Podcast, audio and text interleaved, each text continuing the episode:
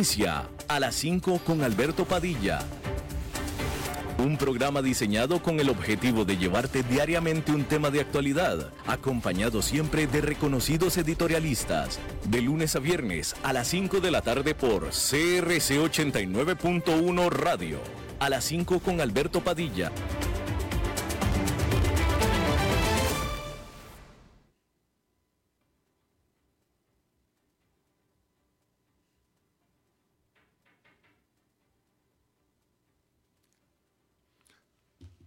Hola, ¿qué tal? Saludos, bienvenidos a esta emisión de A las 5 con su servidor Alberto Padilla. Muchísimas gracias por estarnos acompañando.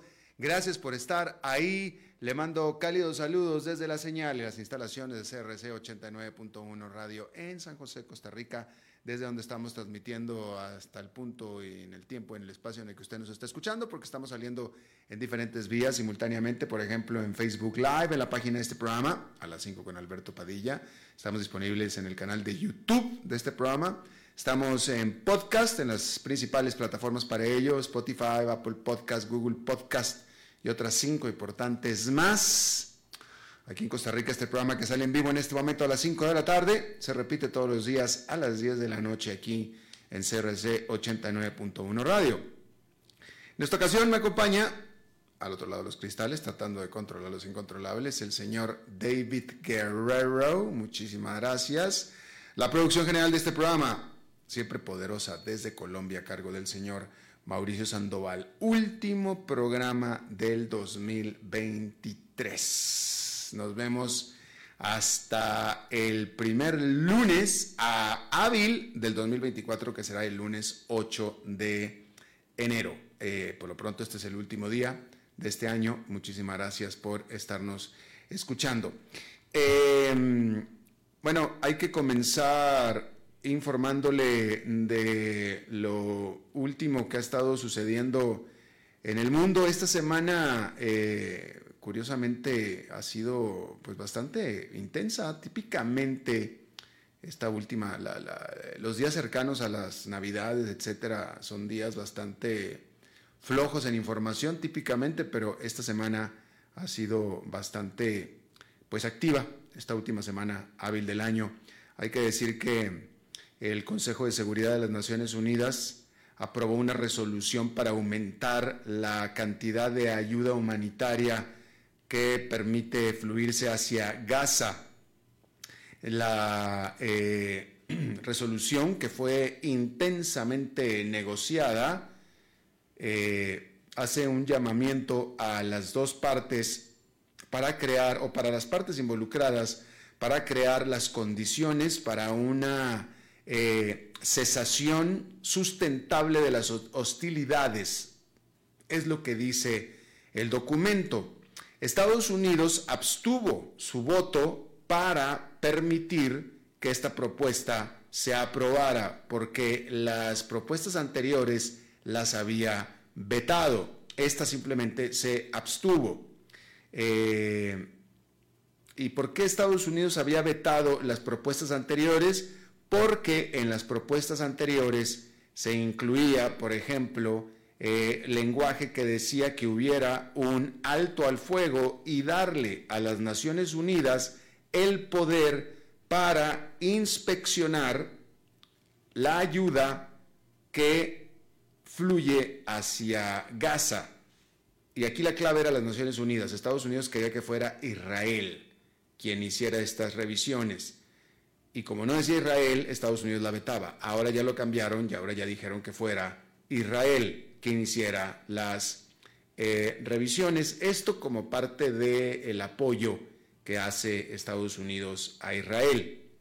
Eh, otro país que se abstuvo en la votación fue nadie menos que Rusia, porque Rusia, muy digna ella, Rusia, objetó la debilidad del documento, la debilidad de esta resolución. Entonces, Rusia, con toda la estatura moral que le permite la invasión que está haciendo la propia Rusia a Ucrania, digo, porque Israel tiene al menos una razón por la cual está invadiendo Gaza. Y esa razón fue el 7 de octubre y 1.400 muertos que le causaron casi prácticamente sin provocación. Rusia no puede decir eso de su campaña sobre Ucrania, ¿verdad? Y sin embargo ahí está. Ah, pero muy digna Rusia se abstuvo de eh, votar en esta resolución porque dijo que es demasiado débil. Muy digna Rusia, como siempre. Muy bien, perfecto. Y bueno, hablando de estos temas, eh, que estábamos hablando de Ucrania y de Rusia, hay que decir que en lo que constituye un cambio de política que estaba establecida, eh, eh, se permitió a Japón, a Japón, la venta de sistemas avanzados de defensa aérea Patriota o Patriot para su venta a Estados Unidos. Japón puede venderlos a Estados Unidos. Eh, lo que constituye pues un aflojamiento a las restricciones a la exportación de armamento por parte de Japón, eh, que le prohibía a Japón vender, le permitía comprar estos sistemas de defensa aéreo patriotas, que por cierto son estadounidenses, ¿eh? se los podía comprar, pero no podía venderlos, ¿sí? Y, mucho menos venderlos directamente a Ucrania. Pero entonces, la manera en la que se le está dando la vuelta a esto es que, es que Japón se los vende a Estados Unidos y Estados Unidos se los da a Ucrania.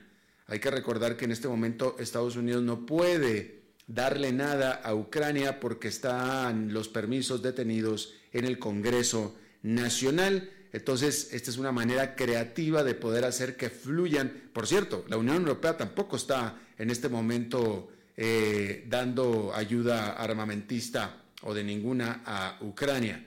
Entonces, en la desesperación creativa de poder hacer que fluya esta ayuda, pues eh, por lo pronto hicieron que Japón se los diera a Estados Unidos, Estados Unidos a Ucrania.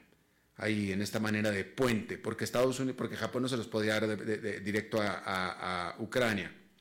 Eh, y bueno, pues ahí, ahí, ahí está eso. bueno, eh, hay que informarle que en Estados Unidos la Corte Suprema de Justicia rechazó el tomar una decisión rápida sobre las apelaciones que está haciendo el expresidente Donald Trump y mejor optando la Suprema Corte a que eh, este proceso tome su tiempo normal a través primero de las cortes de más bajo rango. ¿Sí?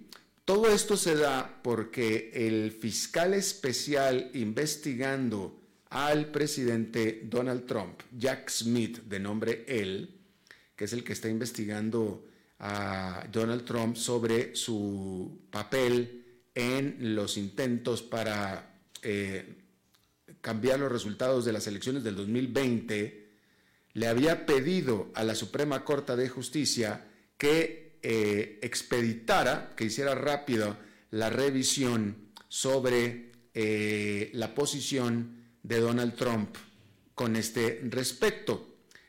Sobre todo el hecho de que eh, Donald Trump alega que él como presidente tenía inmunidad.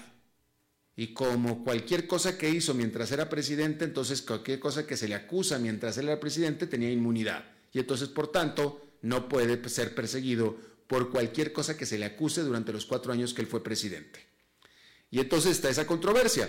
Y entonces eh, eh, eh, el, el fiscal especial fue con la Suprema Corte y le dijo, oye, por favor, hazme esto rápido, te pido que lo hagas rápido para que no vaya, para que se resuelva esto, se determine de una vez, y así si dices, tú, Corte Suprema, que sí puede ser perseguido por delitos que cometió mientras era presidente, entonces podemos avanzar esto rápido y no caiga en el riesgo de que todo esto vaya a suceder justo en el periodo electoral, con lo cual puede haber más problemas constitucionales y de todo tipo. Y ese fue el pensamiento de Jack Smith y también Corte Suprema, si vas a decir que efectivamente Donald Trump no puede ser perseguido por nada que hizo durante el presidente, pues entonces ya mejor cerramos las cortinas, apagamos la luz y nos vamos todos a dormir. Entonces por eso estaba haciendo Jack Smith, pero la Suprema Corte de Justicia dijo, no, no señor, a mí tú no me vas a operar, eh, apurar. tú a mí no me vas a apurar, así es que no, lo sentimos. Entonces, lo que quería Jack Smith no se va a lograr, ¿sí? El juicio está programado para marzo. Eh, y bueno, pues entonces, eh, bueno, pues eh, entonces, pues vamos a ver qué es lo que sucede, a ver si de aquí a marzo hay definición a este respecto. hay que decirle que Francia, según los reportes, anunció que cerrará su embajada en Níger, citando las restricciones que se le impusieron por parte del gobierno militar de ese país eh, sobre las operaciones de esta oficina diplomática, la Embajada de Francia en Níger. Los diplomáticos franceses ya habían abandonado de todos modos la embajada en septiembre cuando se estaban elevando las tensiones en ese país después de que el ejército eh, sacara del poder en julio a el presidente democráticamente electo Mohamed Bassoum. Eh, el personal local de la embajada en Níger eh, fue también ya mandados a sus casas, el personal administrativo, que no son ciudadanos franceses. Y bueno, también Francia eh, retiró de Níger todos sus 1.500 tropas que estaban estacionados en esta que fue una colonia francesa. Las acciones de las compañías más grandes de juegos en línea chinas perdieron de manera estrepitosa en su valor después de que las autoridades chinas anunciaron límites a la cantidad que los chinos pueden gastar en videojuegos.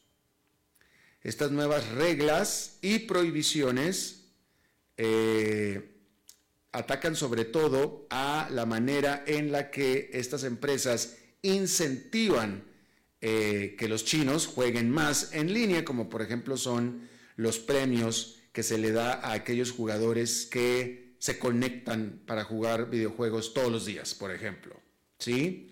O que expenden cierta, que expenden, no, que gastan cierta cantidad de dinero mínima eh, eh, en cierto periodo de tiempo para que puedan jugar por más tiempo. O también los incentivos para nuevos jugadores que van a jugar apenas por primera vez, etcétera. Así, las acciones de la empresa Tencent Holdings cayeron por 16% en esta jornada, o llegaron a caer hasta 16%. Su rival NetEase lo hicieron por 25% la caída después de estas acciones o decisiones por parte de las autoridades chinas. Bueno, Corea del Norte, todo parece indicar que reactivó su segundo reactor nuclear por primera vez de acuerdo a la Agencia Internacional de Energía Atómica. Este supervisor nuclear reportó haber notado agua caliente saliendo de las instalaciones de este reactor gigante en la región de Yongbyon, a 100 kilómetros al norte de Pyongyang, la capital de Corea del Norte. Eh, Corea del Norte hasta ahora había eh, usado plutonio de combustible usado en su primer reactor en Yongbyon. Este nuevo segundo reactor que está activando podría proveer más material para su arsenal nuclear que está tratando de juntar eh, Corea del Norte. Así es que ahí lo, ahí lo tiene usted. Y bueno, ahí tiene usted ese asunto. Fíjese, estaba leyendo, eh, eh, eh, me parece a mí que este tema que le voy a presentar va a ser uno que va a dar muchísimo de qué hablar el próximo año. Y póngame atención a lo que le, voy a decir. Em, y lástima porque el año, la semana pasada, apenas la semana pasada, si usted recuerda, tuvimos una eh, entrevista interesante acerca de los automóviles eléctricos y el advenimiento de los automóviles eh, eléctricos, eh, que este último mes ha estado empezando a dar noticias en el sentido que le voy a, comentar en este momento y que yo creo que va a ser tema muy caliente durante todo el 2024 al menos, ¿sí? Eh, como usted sabe, este asunto de los automóviles eléctricos, la, adopción de los automóviles eléctricos, pues es un fenómeno bastante nuevo, eh, de los últimos 3, 4, 5 años, 5 años digamos, ¿no? Eh, o, de los últimos 5 años a la fecha ha venido explotando, usted lo sabe, ¿no? Eh, primero así, yéndonos muy, muy atrás y muy por encimita, pues el primero que sacó el primer automóvil eléctrico de producción masiva para el público, pues fue Nissan con el famoso Leaf, ¿se acuerda usted? El Leaf, se fue el verdadero primer auto eléctrico. Después pasaron muchos años realmente y no pasó nada. El Leaf tuvo bastante popularidad, diría yo. Después vino los, eh, los, híbridos, el híbrido de Toyota, pero ahí estuvieron entre los híbridos de Toyota, el Prius y el Leaf por un tiempo. Hasta que después apareció Tesla. Y ya Tesla ya, ya eh, eh, marcó un parteaguas y después de Tesla, que fue dominante durante algunos, los primeros años Tesla fue dominante en todo lo que tenía que ver con automóvil eléctrico y ya en los últimos varios años Tres, cuatro, cinco años ya todo el mundo se metió a los automóviles eléctricos, los chinos notablemente, pero también los europeos, los estadounidenses, General Motors, Ford, etcétera, etcétera. Y ahora ya todo el mundo habla de, los automóviles eléctricos y ya son como, eh, casi como, eh, bueno, pues ya de todos los días y, y ya como que todo el mundo da por sentado que el futuro de uno mismo va a ser eventualmente un automóvil eléctrico, ¿no es cierto? Y todas las inversiones que se han estado anunciando de eh, plantas de automóviles eléctricos, no nada más de Tesla, sino de todo el mundo, las megaplantas de baterías y etcétera, etcétera. Bien, pero todo esto es un fenómeno bastante reciente, bastante reciente. Tan reciente que ahora cuando ya se están vendiendo y que llevan algunos años vendiéndose, automóviles eléctricos en el mundo en cierta masa, en ciertos números ya interesantes e importantes,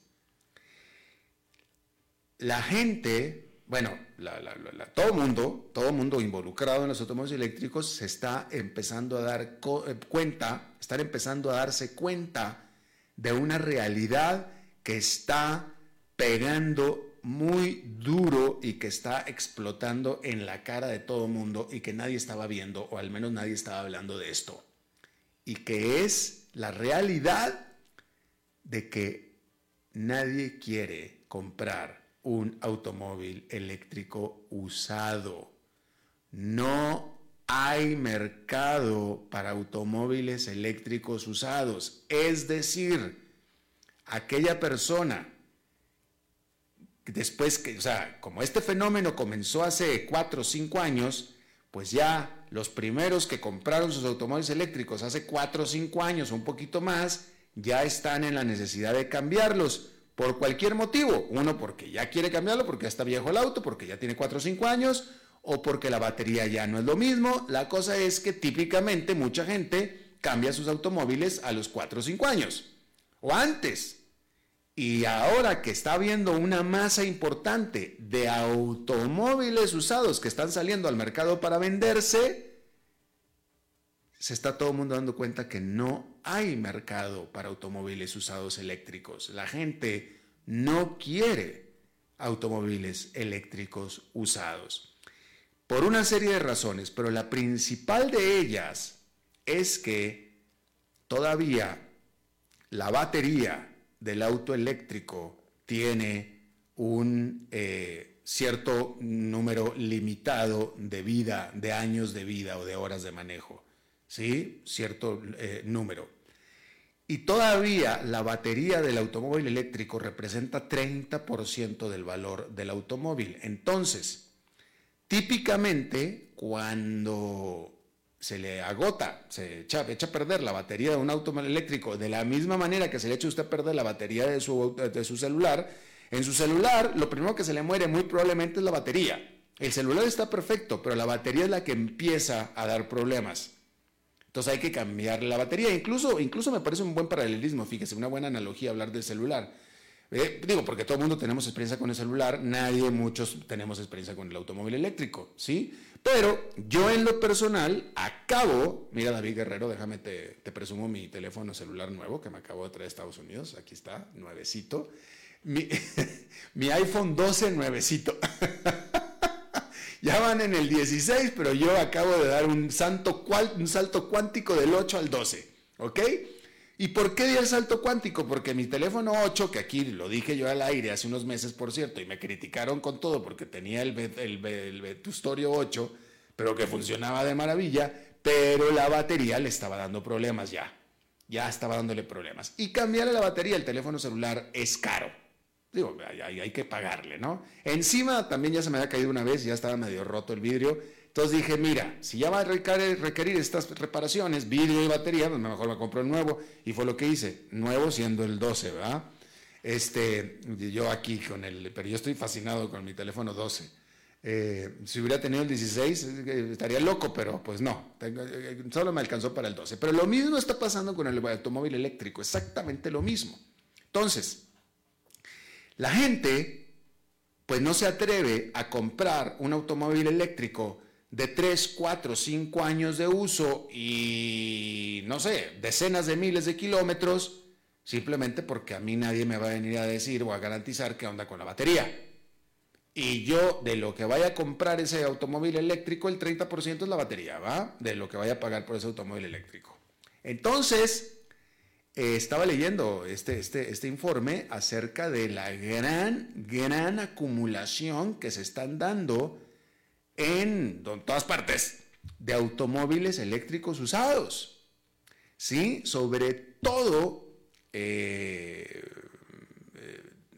en Estados Unidos y en Europa, que es de donde venía este informe, desconozco, desconozco bien, desconozco cómo es eh, el mercado en América Latina, pero en Estados Unidos eh, y en Europa se utiliza mucho eh, lo que, la, figura, lo que le llaman el leasing, en inglés es leasing, en español en México se le conoce como arrendamiento, que es eh, una figura en la que uno paga por el uso del automóvil, pero no es propietario del automóvil, uno paga por el uso, por el usufructo diario del automóvil, el automóvil está a nombre de uno y todo, pero la propiedad no es de uno y uno, eh, eh, uno paga mensualidades más bajas a que si estuviera, uno paga mensualidades más bajas por menos tiempo a que si uno estuviera adquiriendo el auto con un financiamiento.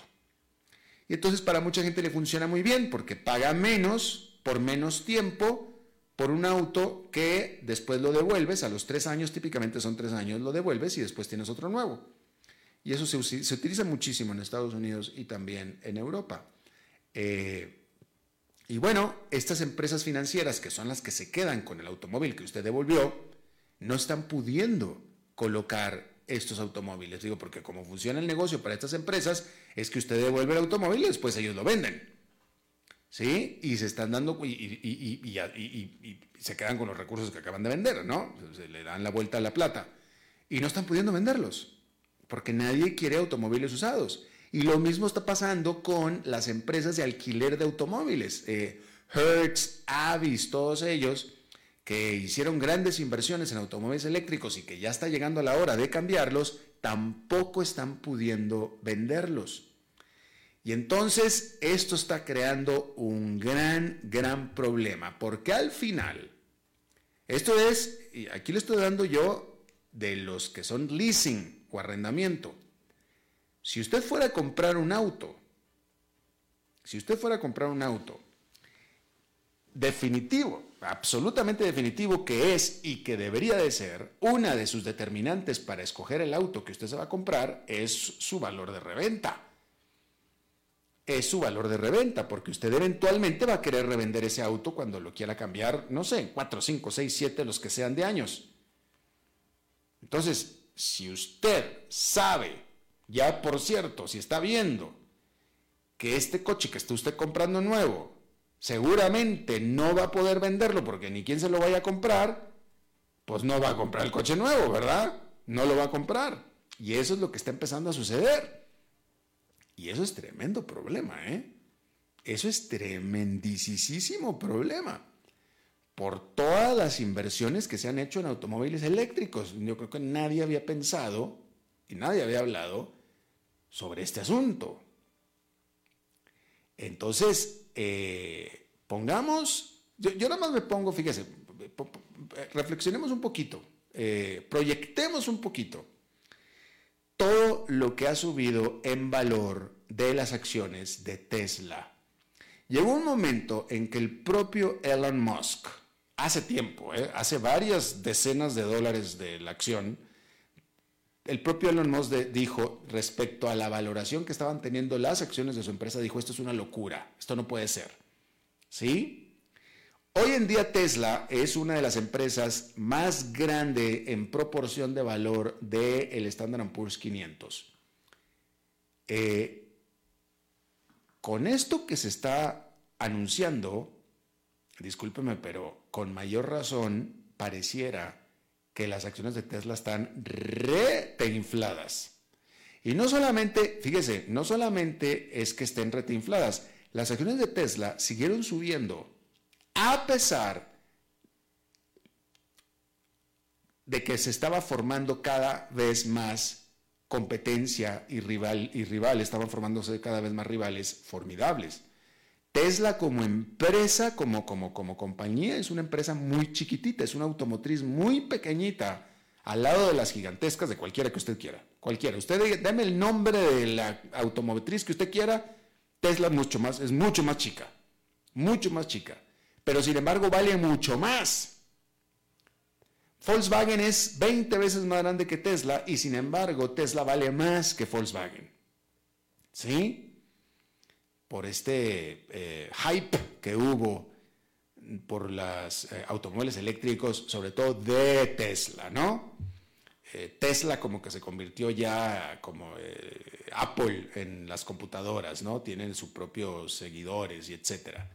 Pues sí, nada más que ni siquiera los propios seguidores van a poder comprar otro Tesla ahora que quieran cambiar el que tienen, porque no se pueden deshacer del que tienen.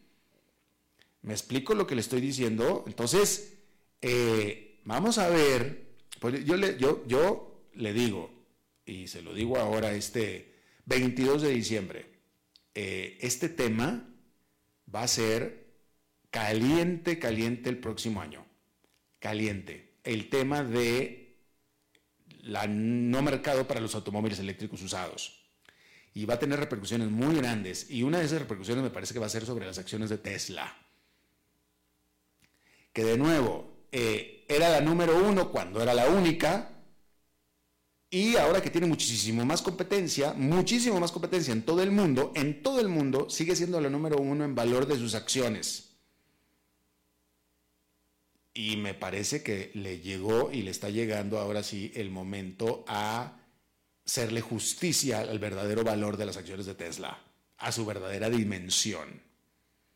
Y la verdadera dimensión es que Tesla produce automóviles muy buenos, pero es tan solo uno más del montón, porque todos los demás también están produciendo ya automóviles muy buenos, y estoy hablando de todos, todos menos China.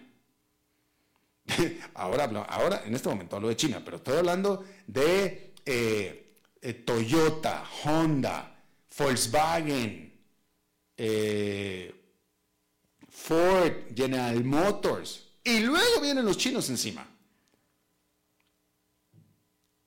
Y nadie de ellos está pudiendo vender sus automóviles usados. Y entonces no, veo yo cómo se va a poder sostener el precio de la acción de Tesla. Es que es imposible. Ni siquiera cercano a donde está.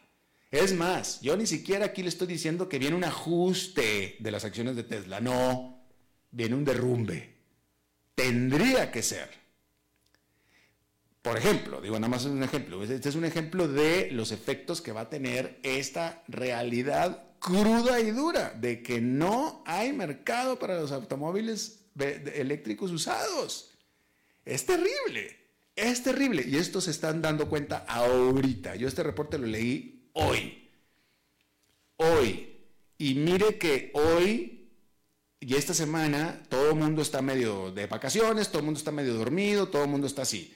Me hace recordar un poquito, hablando del ciclo noticioso, me hace recordar un poquito acerca de la inteligencia artificial del chat GPT, que nació en noviembre del año pasado, nació en noviembre, pero no nos dimos cuenta nadie, sino más bien hasta finales de enero, febrero. ¿Por qué? Porque fue cuando salimos, regresamos a trabajar, regresamos a trabajar. Por eso el fenómeno de chat GPT fue hasta febrero casi. Porque cuando se dio a conocer, pues todo el mundo estábamos en otra cosa, estábamos en las Navidades y que en el Guadalupe Reyes y que las posadas y que no sé qué. Eh, y lo mismo me parece que está pasando con esto que le estoy informando yo. Para mediados de enero, tercera semana de enero, esto va a agarrar neumáticos, va a agarrar alas y va a volar por sí mismo. Y va a ser tremenda noticia durante el 2024 aquí en este asunto que me estoy vendiendo ahora yo de brujo. Pero me parece que así va a ser. Y de pronto me siento muy orgulloso de mi 4x4 a diésel que avienta humo negro. Que me hacía de repente de sentirme así como que ya debería de cambiarlo por un eléctrico y, ahora me hace pensar como que qué bueno que no me compré el eléctrico. Nadie estaba pensando en este asunto. Vamos a estar pendientes de esto regresando a las vacaciones. ¿eh? Vamos a seguir hablando de electricidad después de esta pausa. A las 5 con Alberto Padilla por CRC 89.1 Radio. Ok, ya te has reído con nosotros, has aprendido con nosotros y nos hemos conocido más, pero es hora de ponernos serios. El mejor momento para invertir fue hace 10 años y el segundo mejor momento para hacerlo es hoy. Entra a transcomer.com, convertite en un inversionista y transforma tu destino. Transcomer, puesto de bolsa de comercio. Construyamos juntos su futuro. Somos expertos en eso.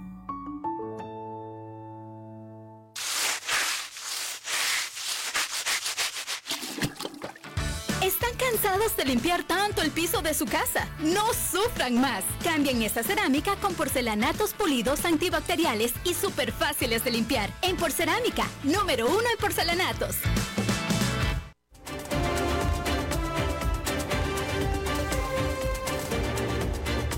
Seguimos escuchando a las 5 con Alberto Padilla. Bien, muchísimas gracias por continuar con nosotros. Eh, última entrevista del año, último tema del año. Y en este, en este me permití yo, yo, eh, eh, escoger el tema que yo quería. Porque típicamente en nuestra entrevista diaria, la noticia del día es lo que determina la entrevista que vamos a hacerle aquí a usted. Pero en esta ocasión dije yo, eh, no importa lo que vaya a suceder en el mundo, el viernes yo quiero hablar de este tema en particular. Y es en particular, muy en particular, sobre la energía solar.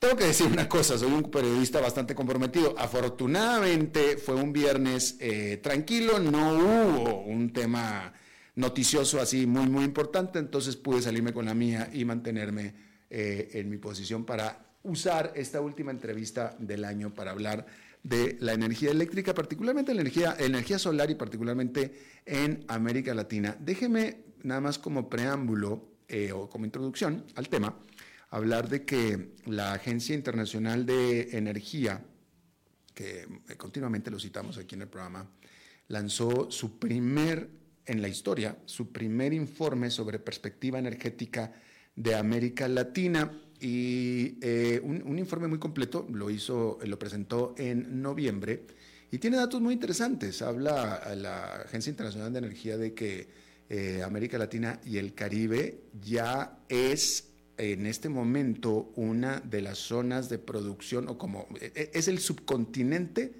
más limpio en su producción energética en el mundo y que tiene diferentes, eh, tiene muchísimas perspectivas de seguir eh, produciendo energía de manera muy limpia.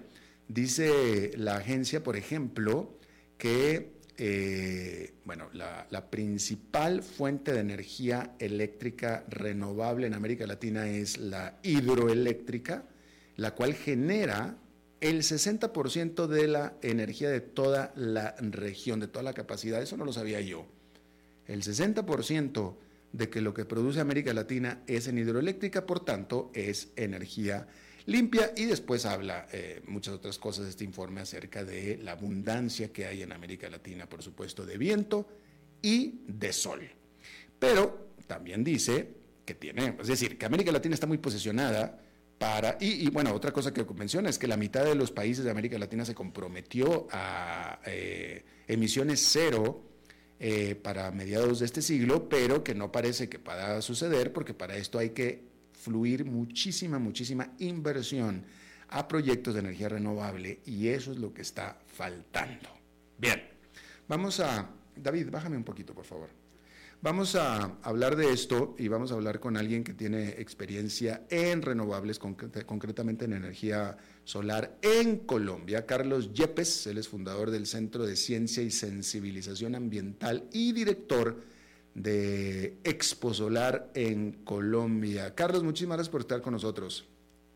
Señor Alberto, muy buenas tardes y muchas gracias a usted por esta invitación. Gracias. Eh, entre, em, eh, hay que decir que una de las promesas, una de los deseos que el presidente Petro en Colombia, siendo Colombia un país petrolero, pero uno de los deseos que tenía o que siempre ha dicho expresado el presidente Petro de Colombia es decir, yo quisiera que Colombia sea un país de energía renovable y no un país petrolero. Eh, y no sé si necesariamente por este deseo o no, pero Colombia tiene grandes inversiones en energías renovables. ¿Cómo va en el sector de la energía solar, señor Yepes?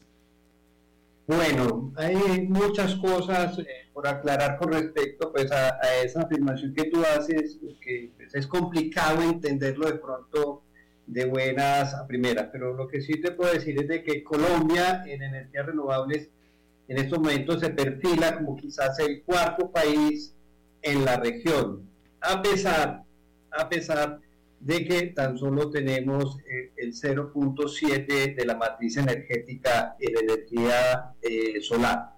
Entonces, eh, digamos que esto está empezando en todos los países de América Latina por una afirmación que tú hacías anteriormente, y es de que América Latina es un país que es una región se dice eh, tiene una matriz muy renovable porque, como bien lo planteabas, el 60% como región está generada con recursos hídricos y tan solo en Colombia ese porcentaje obedece al 75% de la matriz energética, o sea, son una matriz considerada muy limpia en la medida que dependemos mucho del agua, pero eh, si vamos a discutir otros aspectos de renovabilidad eh, pues tendríamos que discutir otras cosas, fuera pues del entredicho que hay, la problemática que genera la estabilidad energética, el hecho de depender tanto de los recursos hídricos. En estos momentos tenemos un fenómeno muy particular en Ecuador, donde existen dos horas de racionamiento energético diario eh, por culpa precisamente de depender tanto de una matriz eh, hidroeléctrica. sí, y, y, no nada más, bueno, esto es Ecuador en este momento. Yo a mí me ha tocado, yo vi eh, recientemente, bueno, hace unos años, ¿no? Pero este siglo definitivamente, donde en Panamá, en el propio Panamá también hubo, eh, había eh, racionamiento de eléctrico por sequía, por sequía, sequía que continúa este año, que vuelve a haber, no estoy enterado si hay razonamiento eléctrico en Panamá, pero lo que sí, el punto es que efectivamente la, la, la hidrología nos falla un poco en nuestra América Latina en época seca, ¿no? Por cómo es previsible. Pero entonces lo cual nos trae a las otras matrices energéticas, porque bueno, pues cuando falta el agua, pues ahí está el viento, cuando falta el viento, ahí está el sol. Eh, ¿Cómo va esa, esa provisión de electricidad en el caso de Colombia? Bueno, como le digo, vamos bien en, la medida en que yo diría que hay la energía solar tiene dos dinámicas. Una que es una dinámica propia, es un crecimiento propio del sector que se viene dando paulatinamente en cada país, pero en Colombia vamos bien a pesar de lo que le digo, no alcanzamos todavía al 1% de la matriz energética de unos 19 gigavatios que consta la matriz energética en nuestro país. Eh, es 1%, en solar. ¿Qué, qué, tanto, ¿Qué tanto porcentaje es eh, eólica? No, en eólica sí realmente eh, estamos muy, muy atrás, no por lo que queramos, sino que los vientos para generar energía tienen que ser unos vientos muy específicos, no, no, no, no en todas partes es viable tener energía eólica como lo es el caso de Europa. En Colombia, en todos los países vamos a tener unos mapas de vientos ¿cierto? Y en Colombia todos están dados hacia la zona norte de nuestro país, que es la zona de la Guajira, que es el limítrofe con, con, Venezuela, y ahí solamente tenemos unas condiciones muy particulares, se han montado unos proyectos, pero los primeros que se aprobaron dentro de una subasta energética que hubo hace como dos años en el país, pero que aún no entran en funcionamiento, ¿cierto? Entonces, digamos que en América Latina es muy poca, exceptuando Chile y Argentina quizás abajo, eh, que sean muy potenciales en eh, energía eólica. O sea, siempre vamos a tener mejor índice de radiación solar que eh, un buen mapa de viento. déjeme, déjeme, le pregunto una cosa, señor Yepes. a nivel mundial o a nivel, a nivel global, ¿Qué es más eficiente eh, en producción de eh, energía eléctrica, la eólica o la solar? Y pregunto porque es más fácil ver, yo, yo, veo, uno viaja por Europa, como usted acaba de decir, va viajando y ve las, las, las turbinas eh, eólicas, son muy notables. Los proyectos solares son como que más difíciles de encontrar, a lo mejor porque como están abajo no se ven de a la distancia, no sé. Me parece como que hay más energía eólica produciendo que solar, eso es lo que pareciera a simple vista, pero por eso le pregunto yo a usted. En Europa, en Europa hay mucha más eólica que solar. Nosotros estamos en la línea ecuatorial, tenemos muchas más horas de radiación solar en todo lo que es América Latina y el Caribe, por lo tanto es mucho más eficiente la energía solar en nuestra mm. región. Ahora, va a depender de otros asuntos que son costos, o sea, unos, los proyectos, digamos que la energía eólica es supremamente eficiente, un generador eólico reemplaza miles y miles y miles de paneles, pero obviamente son proyectos demasiado costosos que eh, necesitan también normalmente de, que haya mucha participación del Estado. Y también se han encontrado con serios problemas ambientales, pues, en, en, cuanto a que interrumpen la ruta de aves, etcétera, etcétera. En Europa hay tanta energía solar que usted manifiesta que mucha gente ya viene quejándose de que hay una contaminación visual, pero yo no estoy de acuerdo ni con lo uno ni con lo otro, eh, hay mucho más en Europa, pero vuelvo y le digo, eso no va a depender de la voluntad de las personas, sino de la voluntad o las capacidades que nos brinda la naturaleza. O sea, si somos ricos en vientos o si somos ricos en radiación solar. ¿Y, a usted le parece que acá en, el, en Latinoamérica tropical eh, es mucho más eh, mejor o mucho más eficiente la solar que la eólica? tenemos muchas horas de sol al día, ¿cierto? Estamos sobre la línea ecuatorial, tenemos muchas horas de sol, pero además no es que me parezca a mí, sino que vuelvo y le digo, si hacemos el mapa de vientos de cada país, vamos a encontrar que van a ser muy restringidos. Quizás de pronto allá en Centroamérica, eh, en muchas zonas costeras, van a tener muy buenas opciones de, de, vientos, o sea, es un estudio que tiene que hacer cada país. Yo no conozco particularmente cada uno de los países centroamericanos y uno de los, de los proyectos grandes, indiscutiblemente, que se vienen eh, es precisamente eh, la, la, la, energía eólica en el mar, ¿cierto? Offshore, eh, dentro del mar. Ahí, va, ahí van a venirse muchos proyectos con toda seguridad, porque ahí encontramos unos, los, vientos tienen que tener unas características muy específicas para poder mover todas estas aspas gigantescas que cada una mide 250 metros más o menos de longitud, cada una de esas aspas.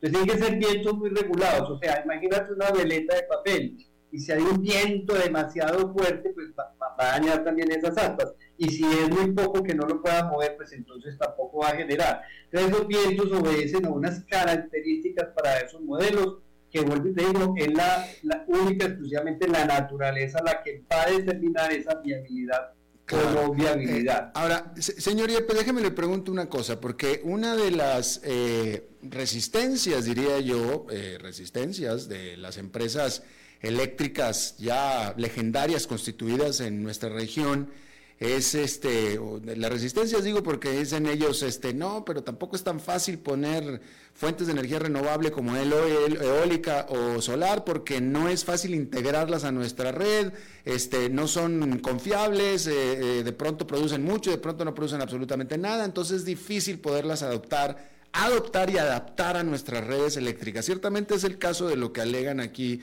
en Costa Rica, pero también en otros países. ¿Cómo se resuelve este problema si es que se resuelve? Bueno, yo creo que esa etapa de oposición que hubo, pues que tiene todo el sentido que se haya planteado, pues cuando una disciplina entra a reemplazar otra, por eso hablamos de que estamos viviendo una transición, pues ya no va a haber uh, sectores que se favorecen de esa transición y sectores que, digamos, se perjudican con esa transición. En este sentido, digamos que los oligopolios, y cuando hablo de oligopolio no lo hago en el sentido peyorativo ni negativo, sino que la energía que teníamos anteriormente pues obedecía a grandes oligopolios que eran quienes tenían el músculo financiero para generar energía a través de hidroeléctricas o de termoeléctricas.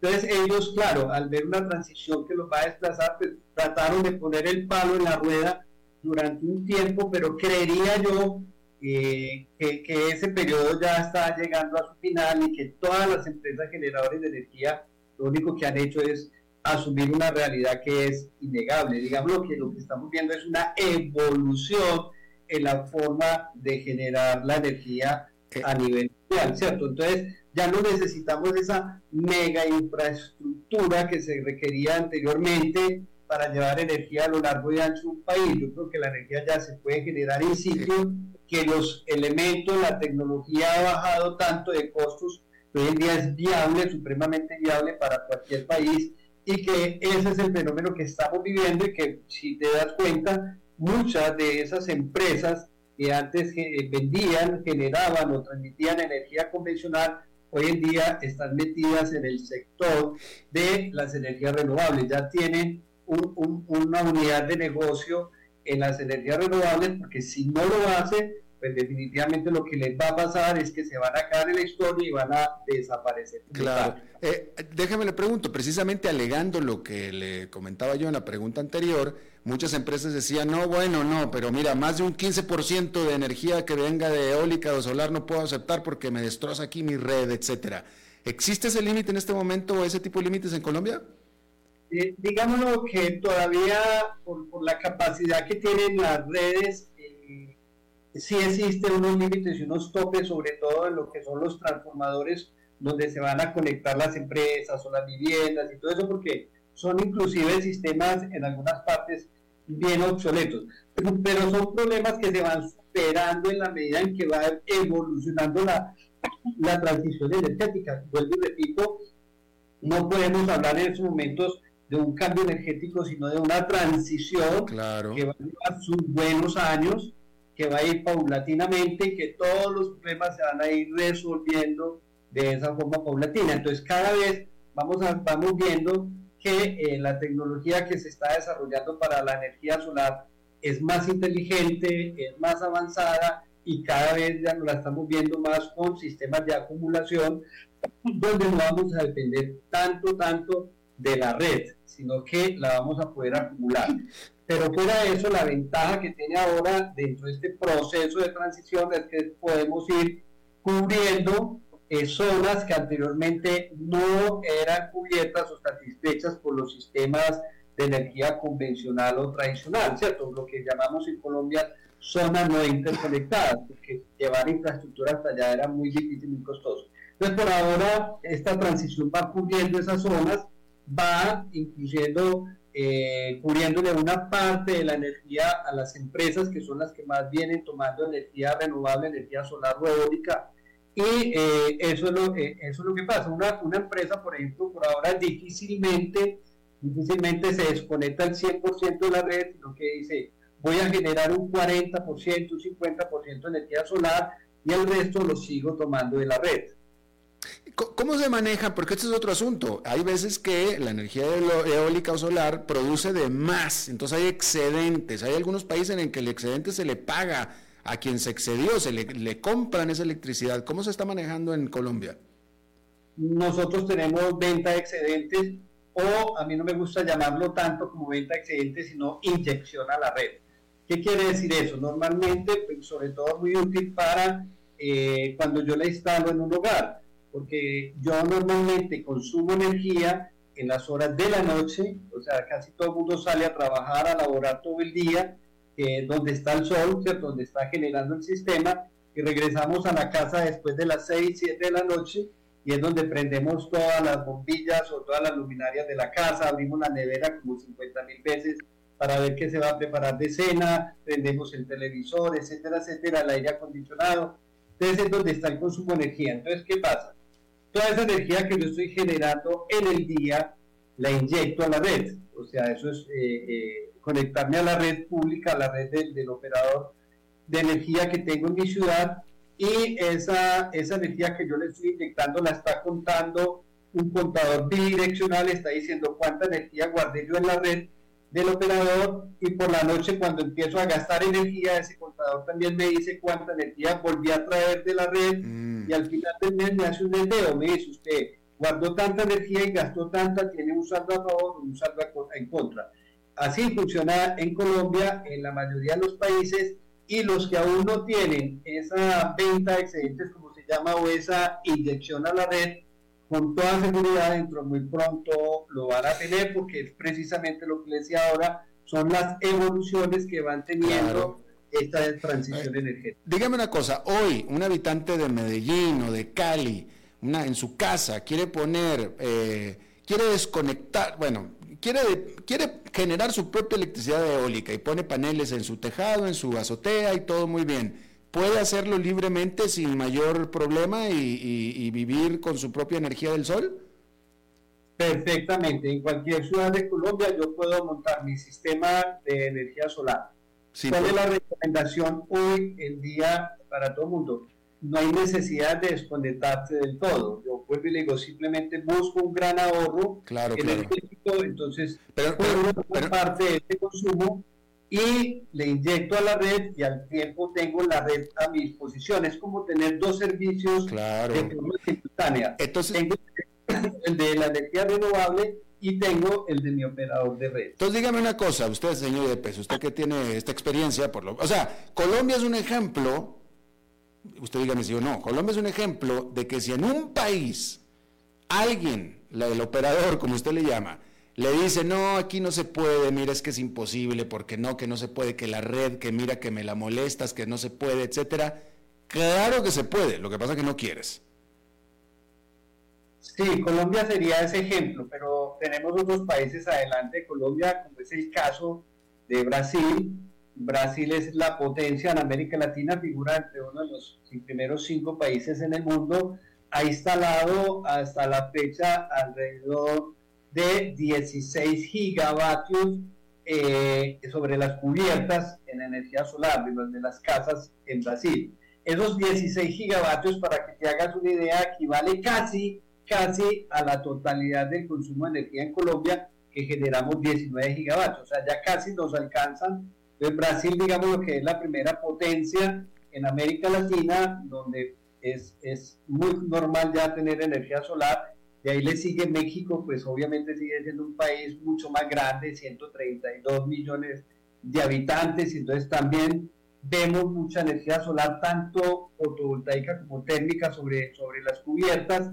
En un tercer lugar tendríamos a Chile y en un cuarto lugar estaría Colombia. Yo ah. creo que son países más, más aventajados hasta el momento. ¿A qué le llama usted cuando pone sobre las cubiertas? ¿A qué le llama usted eso? Ah, ya, ya. Nosotros llamamos cubierta, idea en Costa Rica, el techo, el, techo de las casas. Eh, eh, es decir, cuando usted habla, cuando usted me pone el ejemplo de Brasil, que es el número uno, está hablando de que hay millones de casas que tienen sus propios paneles o estamos hablando de proyectos gigantescos de hectáreas cubiertas de paneles?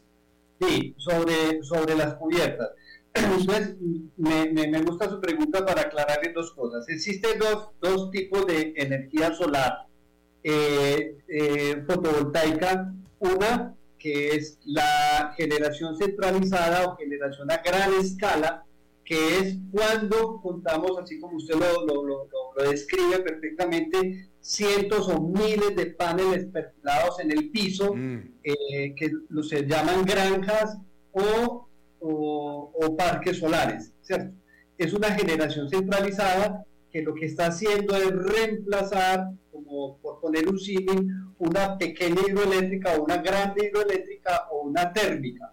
Eso se llama generación centralizada. Todos esos paneles van a generar y se van a inyectar a la misma red está llegando la energía hidroeléctrica o termoeléctrica convencional de un país.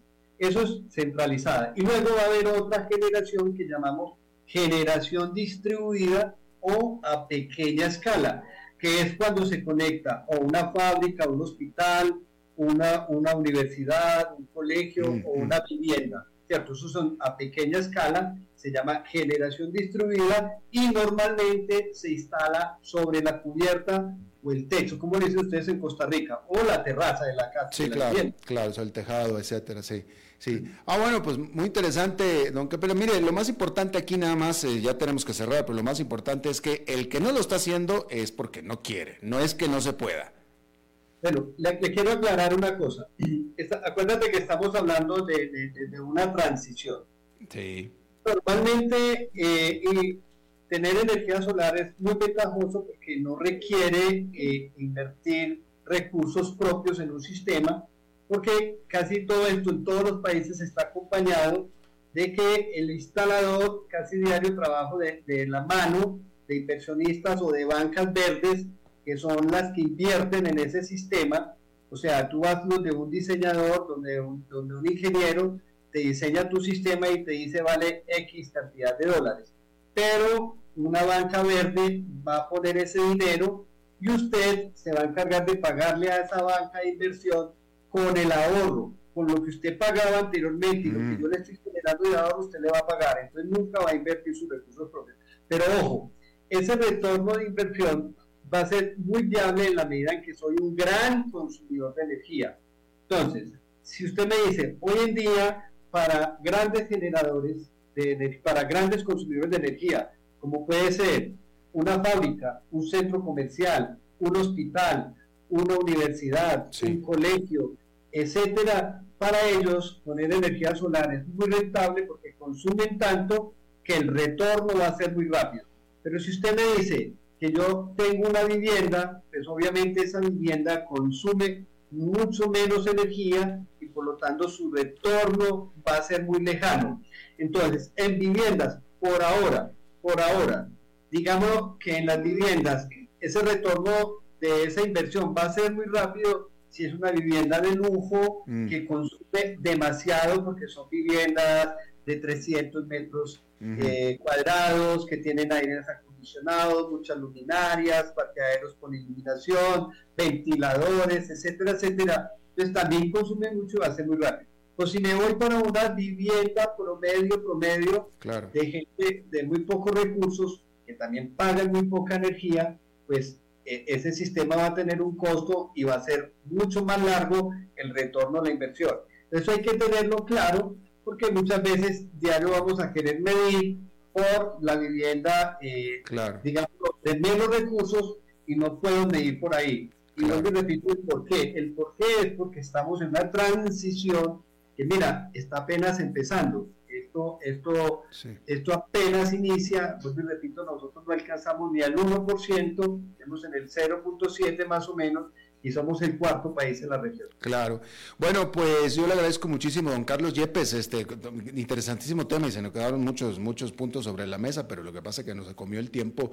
Don Carlos Yepes, fundador del Centro de Ciencia y Sensibilización ambiental y director de Expo Solar de Colombia. Le agradezco muchísimo haber charlado con nosotros. Bueno, a usted, muy amable por haberme invitado a su programa y, y felicitaciones. Hasta la próxima. Bien, eso es todo lo que tenemos por esta emisión por esta semana, por este mes y por este año de A las 5 con su servidor Alberto Padilla. Que tenga usted muy feliz Navidad. Le deseo el mejor de los años, el próximo. Espero que sea muy, muy, muy bueno. Y nosotros nos estamos viendo acá, ¿qué le parece? El 8 de enero. Que la pase muy bien.